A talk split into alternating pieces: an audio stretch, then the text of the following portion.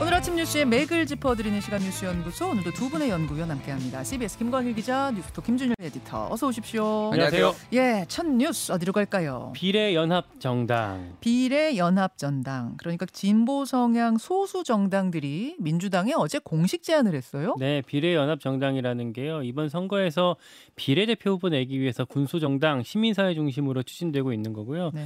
여기에 이제 민주당이 참여하느냐 여부가 아마 가장 큰 관건이 될 것 같은데 이게 뭐냐면 21대 총선에서 보셨던 그 더불어 시민당 아, 이런 비슷한 개념의 어떤 위성정당 같은 개념이라고 볼 수가 있겠고요. 어, 당시에 더불어 시민당이 어떤 플랫폼으로 구축된 다음에 선거 이후에 다시 찢어졌던 것들 기억하실 것 같습니다. 음, 그때 참여했던 사람 중에 한 사람이었던 기본소득당 용해인 의원이 어제 국회에서 기자회견을 열었어요. 예. 사회민주당이라고 정의당에서 탈당했던 옛날 참여계 중심 사람들 음. 그리고 뭐 구 열린민주당 아, 사람들이 같이 이제 이 어떤 개혁 연합 신당을 이제 준비하고 있는 건데요. 예. 어제 했던 얘기가 윤석열 정권 퇴행에 맞서서 반윤 개혁 최대 연합을 이뤄내야 한다 라면서 어, 요거 하자고 강조를 했었고 음. 또 인상 깊었었던 게 조국 전 장관을 얘기를 했어요.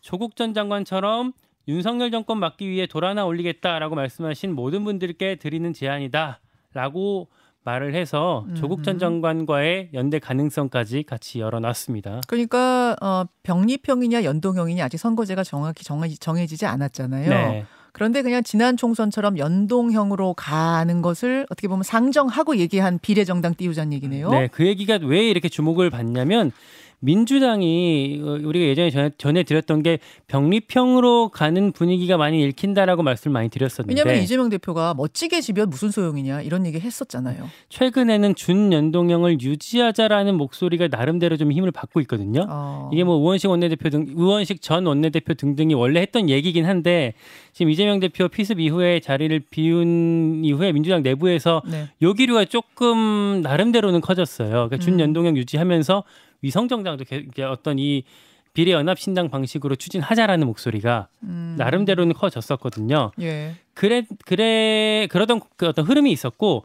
어제 홍익표 원내대표가 인터뷰에서 무슨 말을 했냐면 네. 비례 연합 정당은 불가피한 선, 선택지 중에 하나다라고 음. 하면서 오 이거 꽤 그런 가능성 높아지는 거 아니냐 라는 어떤 의문이 지금 계속 붙고 있는 음. 상황입니다. 그러니까 대선 때 연동형 그대로 간다라는 약속을 했는데 병리평으로 돌아가는 것에 대한 당의 상당한 부담이 느껴지던 차에 네. 차에 용해인 의원이 비례 연합 정당 같은 걸 하나 띄울 테니 민주당 같이 합시다 이렇게 제안을 했고 홍익표 원내대표가 거기에 화답하는 모양새를 띄우면서 급속히 준연동형으로 민주당이 가닥을 잡아가는 분위기다. 이 네, 말씀이세요? 사실상 근데 그것도 어떤 위성정당이랑 비슷한 개념이 포함되는 그 의견이기 때문에 예. 이것 자체도 사실 명분 없는 일이지 않느냐라는 의견이 당내에 꽤 많이 있고요. 어. 그리고 조국 전 장관이랑 연대를 하게 되면 다음 총선에서의 사실 어, 어떻게 보면 되게 폭발적인 이슈가 같이 들어가게 되는데 음. 현실적으로 그럼 민심이랑도 상당히 멀어지는 거 아니냐라는 반응이 당내에 꽤나 많습니다. 당내 반응이요. 네, 그러다 보니까 뭐 이재명 대표가 챙기겠지만 일단 어, 당분간 감론을박이 있을 거고 아마 이 결론은 또 2월까지도 늦춰질 가능성이 있다 음. 이런 전망들이 같이 나오고 있습니다. 자, 김준일 에디터. 예. 지금 민주당 분위기 어떻게 보고 계세요? 일단 그러니까 제가 2주 전에 그때 민주당 초선 의원 모임 토론회에 가서 민주당이 선택할 수 있는 길 한 네 가지 정도를 이제 얘기를 했습니다. 이 뭐 선거제 어, 관련해서 유불리 그런 거와 관련 없이 예. 이제 경우의 수를 얘기를 했는데 하나는 이제 그냥 단순 병리평으로 돌아가는 건데 이거는 음. 굉장히 강한 소수 정당의 이제 반대 부딪힐 때고 권역별 비례대표제를 도입을 하면서 이제 뭐 어, 병리평으로 다시 돌아가는 음. 거 이거가 민주당이 초반에 이제 추진을 했던 건데 예, 이거 예. 같은 경우에는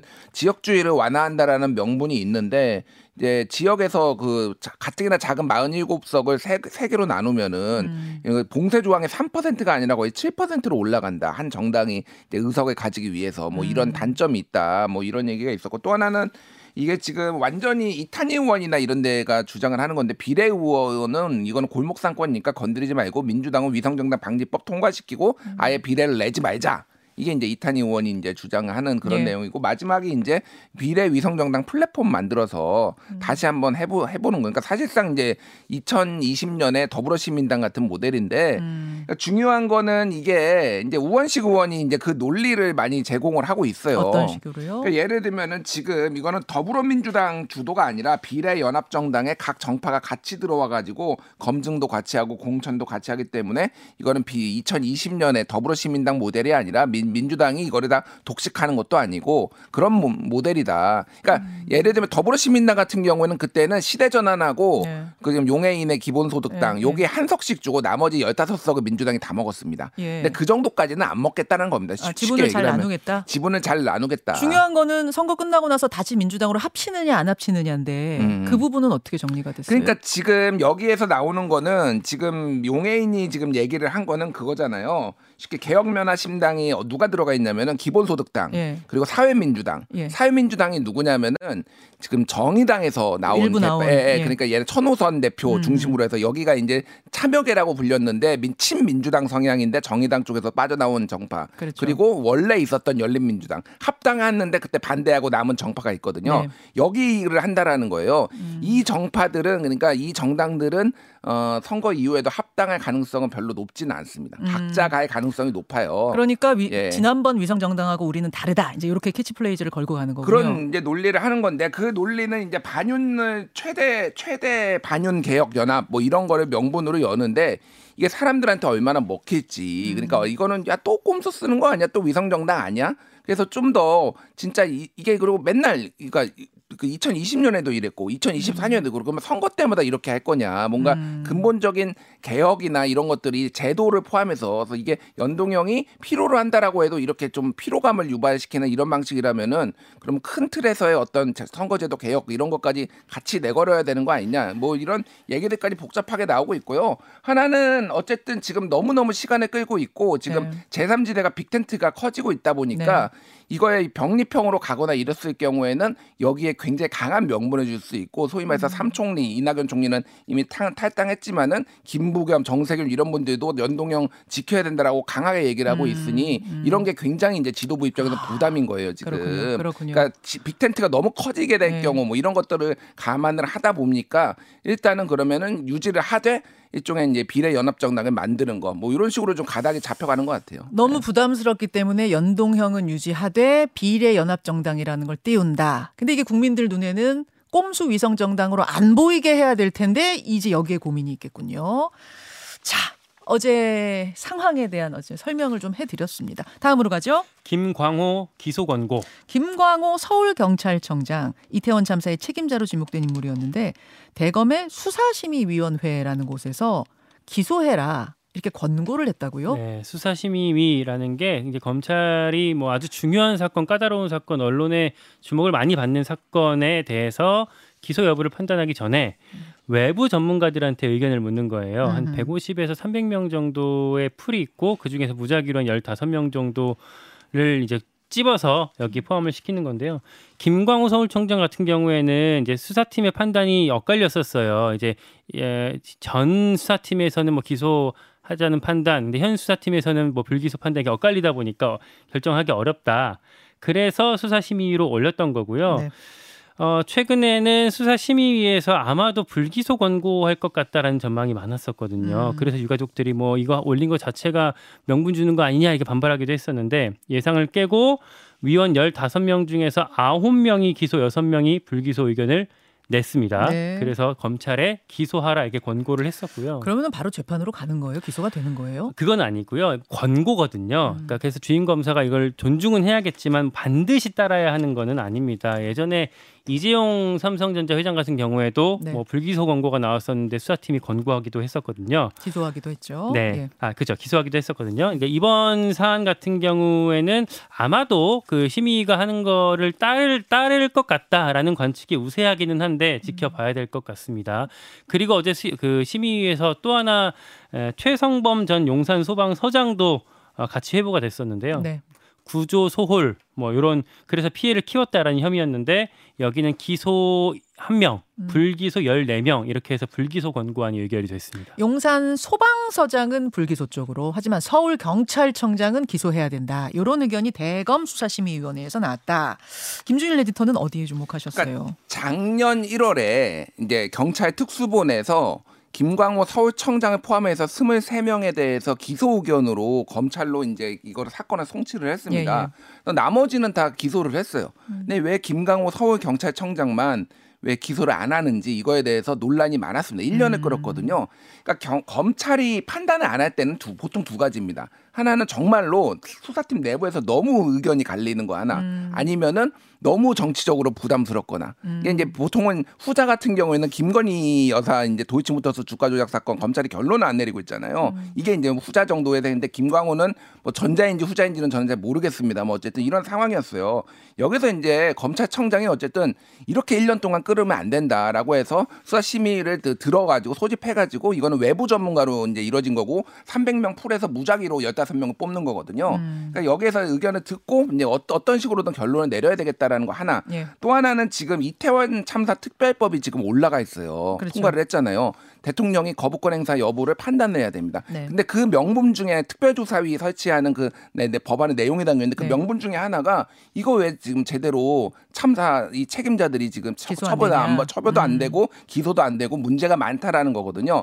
어쨌든 지금은 결론을 내줘야 되는 그런 상황이 이제 정치적으로도 몰렸다 이렇게 보면 될 것 같고. 음. 어쨌든 김광호 청장 서울경찰청장 같은 경우에는 이제 어제 뭐 나온 내용을 보면 서울경찰청 내부 보고에서 당시에 이태원 약도까지 복고 그리고 인파 밀집 가능성에 대해서 네 차례 보고를 받고 여러 가지 있는데 그거를 제대로 조치를 안 했다라는 겁니다. 음. 여기에 대해서 이제 뭐 어디까지 책임을 물을 수 있는지 모르겠으나 어쨌든 전문가들도 보기에는 그러니까 뭐 이제 이 일반인들이지만 전문가들이 보기에는 이거는 물어야 된다라고 이 정도면 의무 소홀이다. 네, 의무 소홀이다 있다 이렇게, 이렇게 본 이제. 본 거죠. 그래서 검찰 은 여기에 들어와 가지고 우리는 이거 기소 반대한다라고 검찰도 의견을 냈어요. 예, 이 여기에. 예. 근데 나머지 이제 민간 위원들이 강력하게 이제 해서 한 거고 결국은 기소될 가능성이 좀 높아졌다 이렇게 봐야 될 것 같아요. 알겠습니다.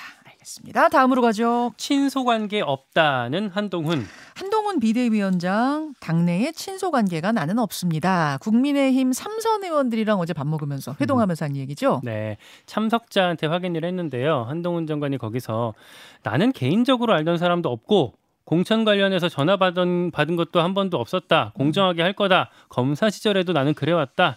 라는 취지로 말을 했었다고 합니다. 예. 이게 이제 파장을 낳는 건데, 당내 미묘한 파장을 낳는데 왜 이 말이 왜요? 그러니까 기존의 정치권의 빚이 없는 만큼 뭐 대대적으로 정, 그 어떤 인적쇄신을 할 거다, 물갈이가 가능하다. 아. 이런 차원으로 해석이 많이 다 되더라고요. 그러니까 다른 자리도 아니고 이게 중진들.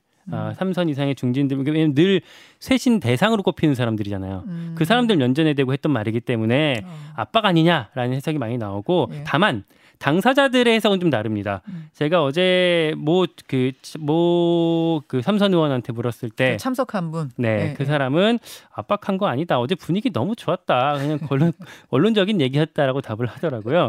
예. 그리고 뭐 저희 정치부 기자가 다른 의원한테 물었을 때는 그 영남권 의원 같은 경우에는 나는 이거 경선하겠다라는 말로 들리던데 뭐 이렇게 답을 했다고 하더라고요. 어. 이제 뭐 이거에 대해서는 사실은 뭐 희망회로 뭐 어떤 정신 승리라는 게 당내의 대체적인 견해고요. 음. 어쨌든 물갈이 빌드업 아니냐 이런 해석이 훨씬 더 많습니다. 정치인의 말은 다 꿈보다 해몽.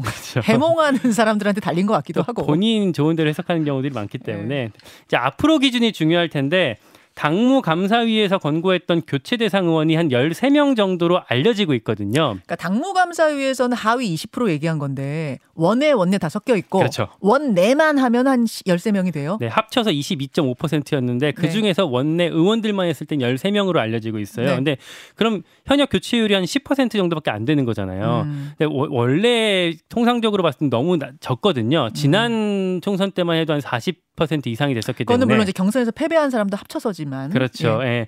그래서 이번에 어떤 기준으로든 이제 잘라내는 게 과제일 텐데 그 기준을 어떻게 삼아, 삼을지 이게 아마 어, 앞으로의 관전 포인트가 될 것 같습니다. 예. 그리고 민주당에서도 마찬가지로 공천이 본격화 중인데 네. 여기는 이제 현역 하위 20%를 아, 점수에서 감산하게 되잖아요. 예. 그 20%의 대상에 누가 들어가는지 현역 의원 35명, 35명의 어떤 리스트가 지라시식으로 최근에 돌았었어요. 음. 확인되지 않은 정보가. 어, 그 포인트 여기에 누가 담기느냐가 이제 앞으로의 또 역시 관전 포인트가 될 거고 어, 이 밖에 탈당 러시가 민주당에서 진행되고 있습니다. 이낙연계 어제 뭐 다수가 탈당을 또 했었고요. 신경민 전 의원. 그렇죠. 예. 뭐 최성, 뭐 최운현. 뭐 이런 사람들이 나갔고 정의당에서도 뭐 류호정 의원 탈당 그리고 어, 배복주 전 부대표 같은 경우에도 탈당해서 미래 미래 대연합행을 결정을 했었습니다. 뭐 이런 어, 고민들이 민주당 정의당 내부에 계속 있습니다. 여기까지 두 분 수고하셨습니다. 고맙습니다. 감사합니다. 김현정의 뉴스쇼는 시청자 여러분의 참여를 기다립니다. 구독과 좋아요, 댓글 잊지 않으셨죠?